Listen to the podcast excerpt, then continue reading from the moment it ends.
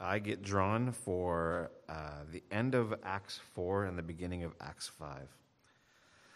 So remember the Acts, uh, the, the the book itself is more in line called the Acts of the Apostles. So so this is the stories of what the apostles have done, and, and think about when this took place. So this took place months after Jesus' crucifixion, right? So these are the stories that happen, you know, just after after his uh, his crucifixion.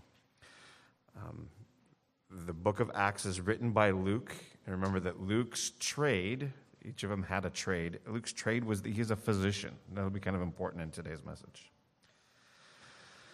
Uh, Acts one, a little bit of background. Acts one, remember that they they filled Judas's location, his his uh, role, because there was twelve disciples, so they filled uh, Judas's role with uh, Matthias. Acts two, the Holy Spirit came during Pentecost, and that was Peter's first big sermon. Acts three was the healing of the crippled beggar, uh, and Peter's second big sermon.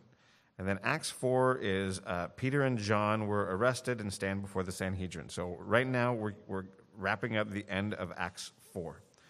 So if you're not already there, Acts four thirty-two, join me there, please.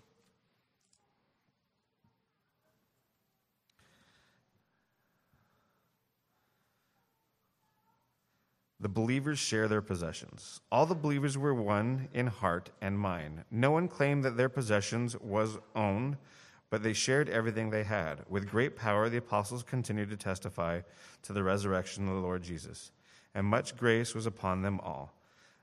There were no needy persons among them, for from time to time, those who owned land or houses sold them, brought the money from the sales, and put it at the apostles' feet. It was distributed to anyone as he had need.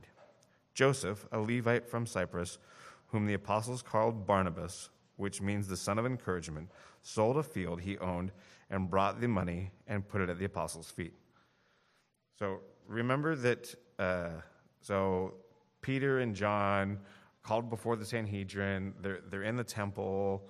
So this story right here kind of almost doesn't fit.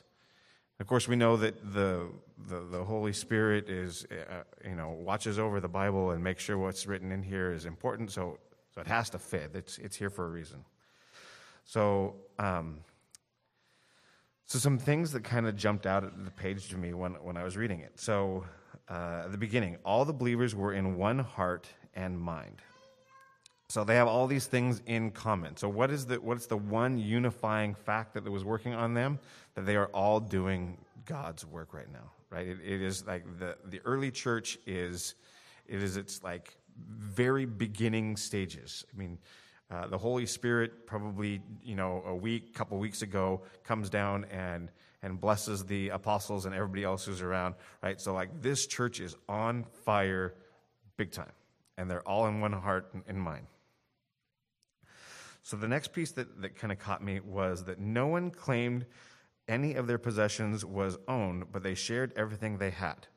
So uh, my my oldest son um, it, it likes history. So so this isn't communism, right? This is koinonia. There's a big difference there. So communism would be what is yours is mine and I will take it. Koinonia is what is mine is yours, let me share it. There was no directive here at the beginning of this that everybody had to go sell their possessions. There, there wasn't a mandate or, or a directive. It was everybody said, hey, you know what? We need to raise money. So what do they need to raise money for? Remember that this was in line with the Pentecost, right?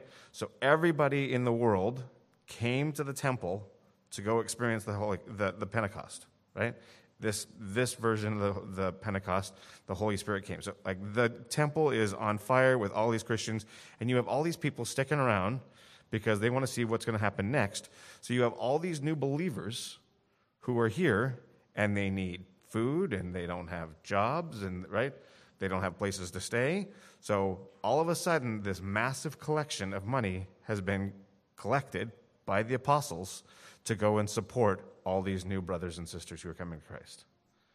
Okay? So all of this money that, that gets collected, because there's not a mandate that says, everybody says, you know, go sell your possessions. It was they sold their possessions. It was a choice. It was not a mandate. So um, notice that the, that the apostles have the order right. I love this piece. So their order they have is God, then people, then materials. It, it's hard right now. We often have that th- those out of line, right? You know, gosh, my you know, my, my house is really important, and then then once I've got all my bills paid, then then whatever I've got left, then I can donate some money to the church or to friends and all this that, and I'll go to church sometimes on Sunday, right? So so, so the apostles have it right. The order is God, then people, then materials. They were not worried about their possessions. They sold their possessions so they could collect the money, so that way they could be honoring the people who are honoring God. They have the order right. And then you get this little paragraph here at the end. Joseph, a Levite from Cyprus, who was the apostles called Barnabas, son of, which means son of encouragement, sold a field he owned and brought it the money and put it at the apostles' feet. Kind of out of nowhere, this guy, and we're going to find out about Barnabas later on, but here at the beginning of this, shows up, says, hey, I've got this field. I'm going to donate the money to the, to the church. N- named son of encouragement. This piece right here primes the next story, right? Because the next story is going to talk about, about how you should be giving, what you should be doing, right? So the son of encouragement gives both his words and his money to the Lord, right? Son of encouragement. So I, I consider this first chunk the example. Okay, so the first chunk is the example. The next one I called the sin. Acts five. I'm going to read one through eleven. Now a man named Ananias, together with his wife Sapphira, also sold a piece of property. With his wife's full knowledge, he kept back part of the money for himself, but brought the rest and put it at the apostles' feet. Then Peter said, Ananias, how is it that Satan has so filled your heart that you have lied to the Holy Spirit and have kept yourself from the money you received for the land? Didn't it belong to you before it was sold? And after it was sold, wasn't the money yours at your disposal? What has made you think of doing such a thing? You have not lied to men, but to God. When Ananias heard this, he fell down and died. And great fear seized all who heard what had happened. Then a young man came forward, wrapped his body, and carried him out and buried him. About three hours later, his wife came in. Not knowing what had happened, Peter asked her, tell me, is this the price that Ananias got for the land? Yes, she said, that, that's the price. Peter said to her, how could you agree to test the Spirit of the Lord? Look, the feet of the men who buried your husband are at the door, and they will carry you out as well. At that moment, she fell down at his feet and died. And the young man came in, finding her dead, carried her out, and buried her beside her husband. Great fear seized the whole church and all who heard about these events. Remember the paragraph before. It was not a requirement to go and sell the property. It wasn't. The apostles saw that there was a need for the church needed money. Hey, I have these materials. I'm going to go sell these materials. I'm going to go sell this house. I'm going to go sell this field. I'm going to go sell this land. And I'm going to bring this money to the collective so that we can do some good stuff with it. It was not a requirement. So now here you go.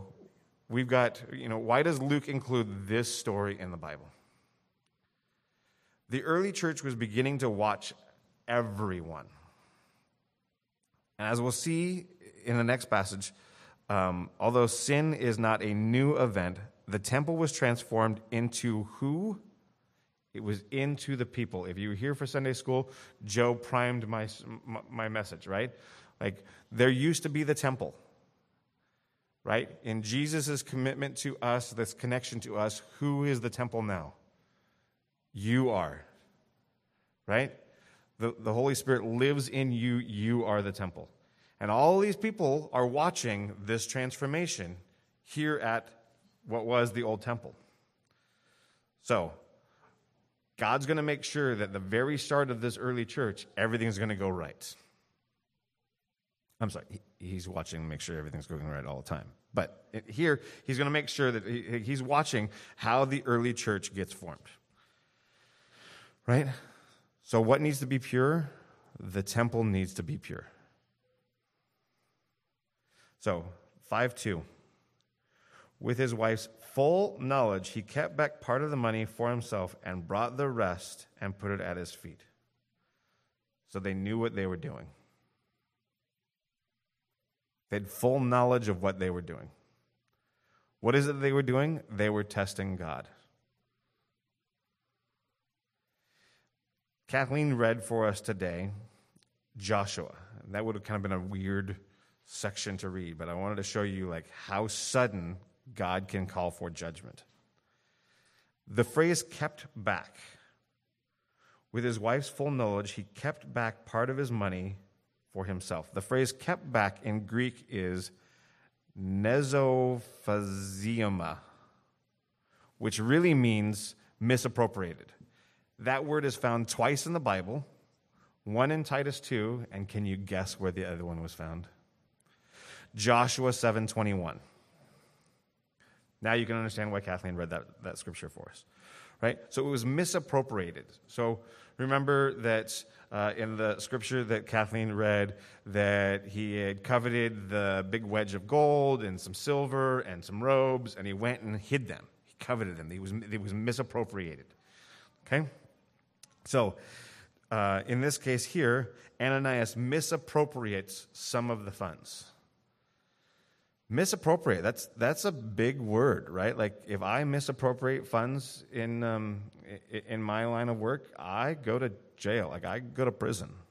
Um, uh, Joe and I um, manage certain pockets of funding, uh, athletic budget, uh, district budget. I oversee the A S B budget, right? So, um, so if we misappropriate any of those funds, Uh, like, I don't just get fired. I go to get fired, and I get a you know long-term sentence somewhere. So we'll we'll see what the long-term sentence was here for Ananias and Sapphira. Although I read it, so you guys already know. So um, so so remember that the story right before this was of Barnabas. So Barnabas sells his field, brings the money, gives it to the apostles. He's he's praised as the son of encouragement. So why does this Ananias' story follow Barnabas? Is it to show that Ananias has an envy of Barnabas? Is he lusting after the pride of public acknowledgement? Is it greed? Is it pride? Because all of those are some of the best sins around, right? Envy, public praise, greed, pride. And this is this is the earliest part of the church. And is God going to allow that in his temple? Joe was talking about it this morning in, in the temple, when Jesus comes in and does what to the money changers? He flips tables and he kicks people out and he says, you're going to create this as a den of thieves? Not even. Get out of my temple now. So, so what happens here? Verse three. Peter says, Ananias, how is it that Satan has so filled your heart that you have lied to the Holy Spirit and kept your, for yourself some of the money that you had received for the land? Didn't the money belong to you before it was sold? And after it was sold, wasn't the money your disposable? Then why do you think of doing such a thing? Why have you lied to, not to men, but to God? So let's start at the very beginning. Satan filled your heart. Satan doesn't have access to your heart unless you grant him permission. He can mess with you, he can tempt you, he can egg you on, but he cannot be in your heart unless you grant him permission.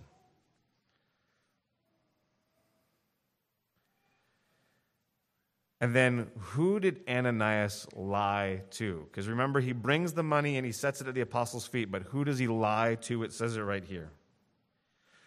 You have not lied to men, but to God. Right? I might lie to my children, or I might lie to my wife, but lying to God? Wow. The sin was not withholding the money.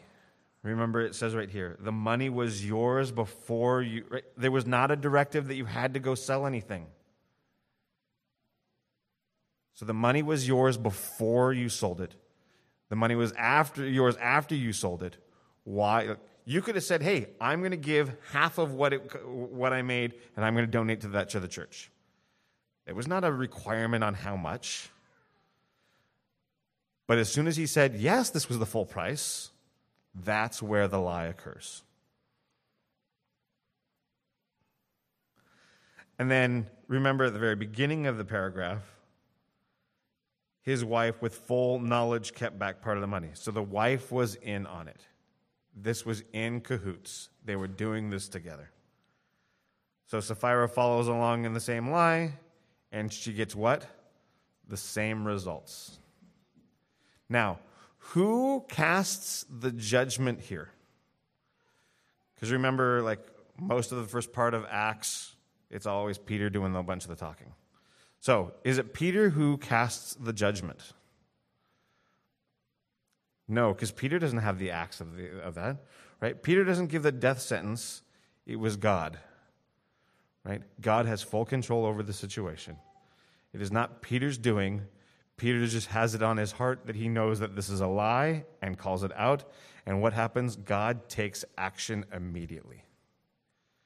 Now, any of you who are, uh, you know, starting in January at the beginning of the Bible and reading through, right, because that's what we do in January, is you start at Genesis one, and you're like, oh, man, like the creation, that's such a great story.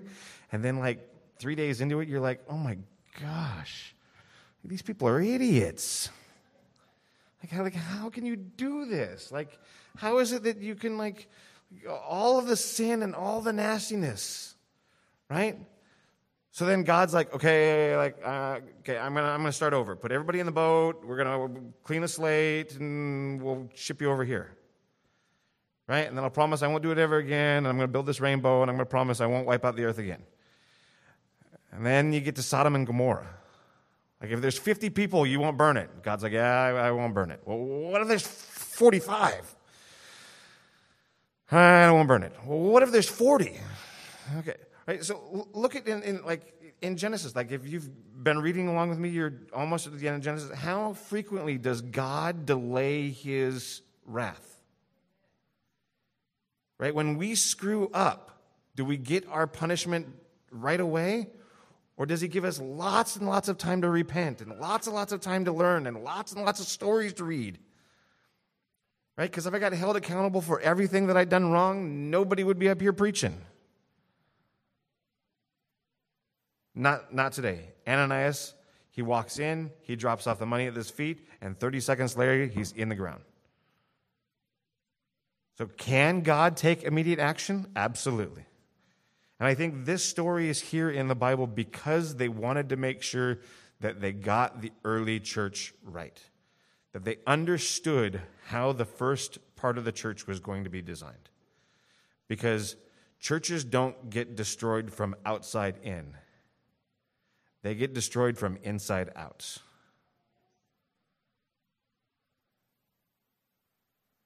Churches don't fall apart outside in. They fall apart inside out. So you have two people who are going to come and claim praise. They want the public recognition. They want the pride. They have the greed. And say, yeah, this is the full price that we got for it. And God said, nope. So... So the first part was about the believers coming and selling their, their possessions, and you get to meet about Barnabas. And the second chunk is Ananias, Sapphira.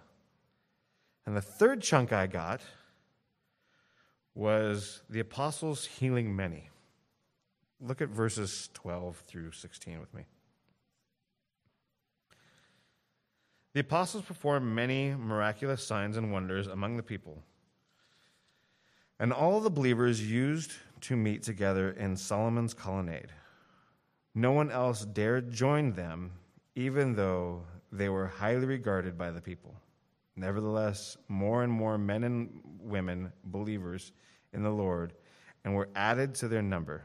As a result, people brought the sick into the streets and laid them on the beds and the mats, so that Peter's shadow might fall on some of them as he passed by.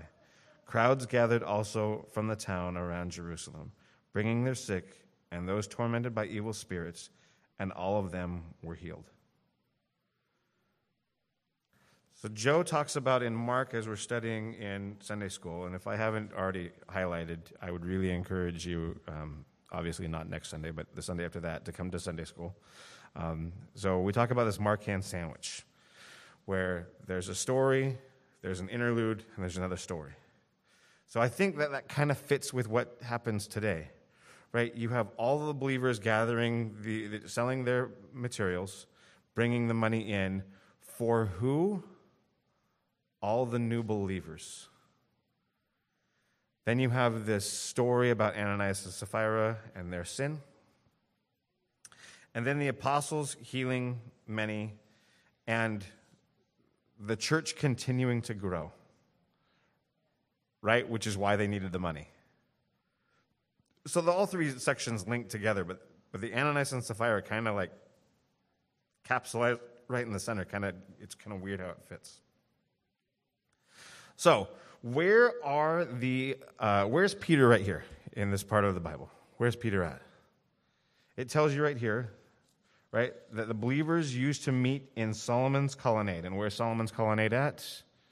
In the temple. So they're still meeting in the temple. They're still going and doing their their uh, temple prayers. Um, they're still following uh, the the Jewish rules. Section or uh, verse fourteen, it says, "More and more people joined. Nevertheless, more and more men and women believed in the Lord and were added to their number." That's the reasoning why they needed this money. Because you had so many people coming to the temple, hearing about these amazing things that are going on, that, that you're going to need additional resources. So what were these people then doing? Look at chapter or verse fifteen. As a result, people brought the sick into the streets and laid them on beds and mats, so that at least Peter's shadow might fall on some of them as they passed by. So, Does does Peter have the authority to go and heal? Does, does he have the physical ability to heal?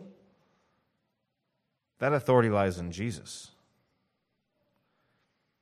But how is it that these sick, tormented by evil spirits, sick, how are these being healed? And remember, at the very beginning of my sermon, remember who wrote this section of the, the Bible? Luke. And what was Luke's profession? Physician. So he's going to really notice these pieces, right? And he's going to go and confirm that these people are healed. So, so health and sickness and, and this is, is really going to be like really in tune to what Luke is going to be looking at. So there's another story about miraculous healing. Well, there's a bunch of them in the Bible, but the one that I really like is in Mark. Mark five. Anyone remember what happens in Mark five? Mark five, verses twenty-one through twenty or through thirty-four. Uh, not Jairus' healing. Close, though. Jesus is walking through the through the, the streets. And this woman walks up to him and does what? Touches his cloak. Does Jesus wear magic clothes? No.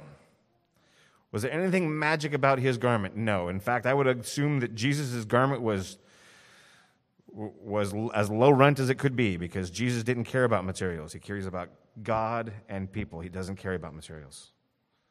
So what's magic about Jesus' cloak? Nothing. But this woman who's been bleeding for years believes in him and reaches out and touches it, and what happens? She stops bleeding immediately. What do those two have in common? It's about the belief. It has nothing to do with Peter's shadow. It has nothing to do with Jesus' cloak. It has to believe in what those represent. I'm going to reach out to Jesus, and I'm going to believe that he can heal me, and she was healed. I'm going to believe that Jesus is going to heal these individuals who are sick and tormented by evil spirits just because Peter's shadow crosses over them, and they are healed. It is the belief, it's the deep belief in Jesus that allows that to happen. Both of those are signs of faith, not magic.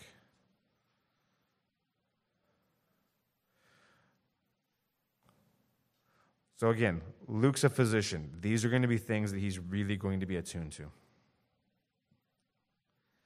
Notice that although the Great Commission says that he's going to send everybody out, right? They're going to go out to all nations. Jerusalem, Judea, Samaria, beyond. But what's happening right now? The reverse of that's happening. They're not all going out. They're all coming in. Right? All of these people are coming to the temple. This is becoming the hotbed of the church right now. All of a sudden, all of these amazing things are going on. Right? It says, no one else dared to join them, even though they were highly regarded by the people. Nevertheless, more and more men believed in the Lord and were added to their number. They believed. It's that belief in Jesus.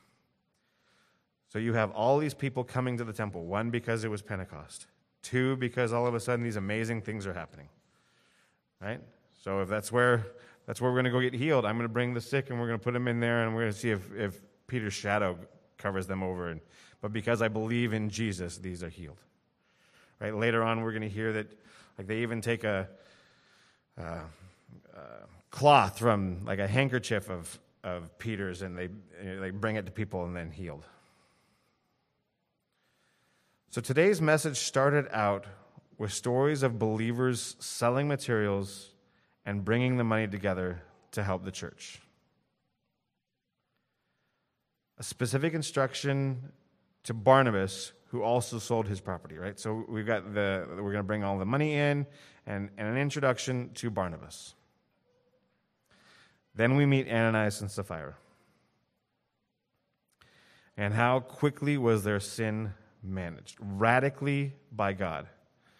This time he didn't give them, you know, years and years to repent and resolve this. Right? One of my favorite stories in the Bible is that Moses doesn't get to make it into the promised land because he's so ticked off at the people for being stiff-necked for so long that instead of praying, he smacks the rock with his stick. And years and years later, his punishment is that he doesn't get to go into the, to the promised land. Ananias and Sapphira walk in, and within minutes, they're gone.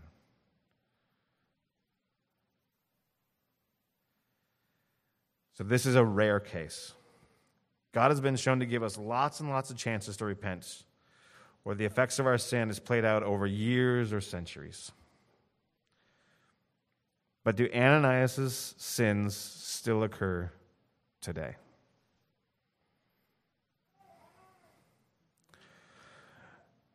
Do we look for righteous praise when we haven't earned it? Do we read the Bible as much as we claim? Do we pray as much as we claim? Do we have it all together as much as we claim? Because I can answer no to all four of those. And I'm glad that I'm not struck dead right now in front of you and for the rest of the guys to go and carry me out and bury me. And why? Because it's God's timing, God's calling. I don't have to have the answer on why on most of the time. I just have to believe. That's what the end of this section here, right at the beginning of chapter five, it's about the belief. The person we need to be honest with already knows your heart.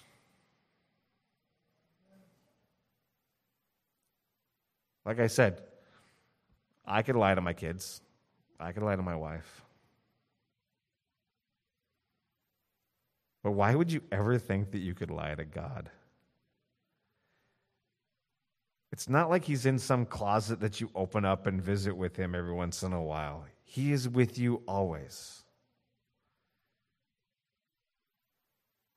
Right? If you've accepted the fact that Jesus Christ died on a cross to forgive our sins, that means that Jesus has completed that transaction and that the Holy Spirit lives inside of you and that God is with you always. So lying to him, that like it doesn't even seem physically possible. And yet we try it all the time. It, it, it doesn't seem like it, it. Like I'm a scientist, right? I, I'm a physicist. Like like like logically, it cannot ever make sense, and yet I try and do it daily. It it just it doesn't make sense because God is with you all the time.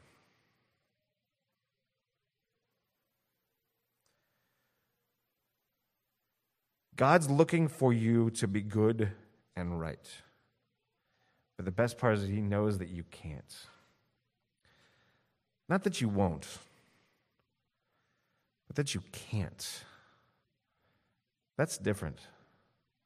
Won't is a choice. Can't isn't. See, this earth is covered with sin, so we can't be right. Doesn't mean that we're not supposed to try our hardest. But we can't because because this earth is covered in sin. Watch the news for thirty seconds. Read the newspaper. I don't do either of them. I, I can't. Right? God's wanting us to do right, but he knows that he can't. But what is he wanting us to do? He's wanting you to believe. He's wanting you to believe so much that a person's shadow will kill you. He wants you to believe. He wants you to believe that reaching out and touching a cloak will stop your bleeding. That's what he wants. He wants you to believe unconditionally in him.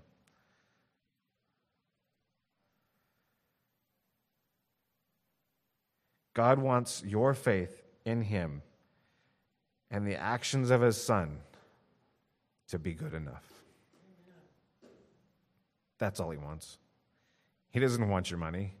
He doesn't want your pride. He doesn't want you to go sell your stuff. That's not what he wants. He wants you to believe in him. And that's good enough. Let's pray. Lord Jesus Christ, we just know that we aren't going to be good enough. And that's the reasoning why you gave us your son. Because if we tried to figure out how to get to heaven, like we could, all we do is look silly and stupid. Because it's not about what we did. It's about what Jesus did. Jesus came to this earth, experienced all of the frustration, all of the sin, all of the, all of the humanness that is here, Lord. That Jesus understands what it means to be both God and man. He got it. He was here and he did it. He was the perfect sacrifice. He was the lamb that was brought before the slaughter. Lord, and he and you used that sacrifice to redeem your people to you. Lord, I pray about that often only because it just doesn't make sense to me. Why would you want us? A fallen, corrupt, just stupid people. Lord, but because you love us unconditionally. You just want that fellowship, Lord, and that's what we should be craving from you daily. It's that fellowship. You're with you, us all of the time, Lord, and I just pray that we continue to grow in understanding that because of what Jesus did on the cross, because he was the perfect sacrifice, we have access to you. The curtain was torn from top to bottom. That's only done by you. Lord, the access to the Holy of Holies is now for everyone. I just ask that you continue to remind us that that, that you gave up your son for us. You gave up your son for me so that I have access to you, so that my relationship with you can continue to grow, that you can continue to guide me, and that I can continue to grow more and more like you. Lord, we're not going to get there. I'm not going to get there. Lord, but my heart needs to be to be more and more like Jesus daily. Lord, thank you so very much for this section of the Bible. Lord, thank you for your servant Luke, who took the time to write it. Lord, thank you for the Holy Spirit, who made sure that it is in the Bible, Lord, and for this opportunity for us as a church to continue to work through it. Lord, thank you so very much for this day. In Jesus' name we pray. Amen.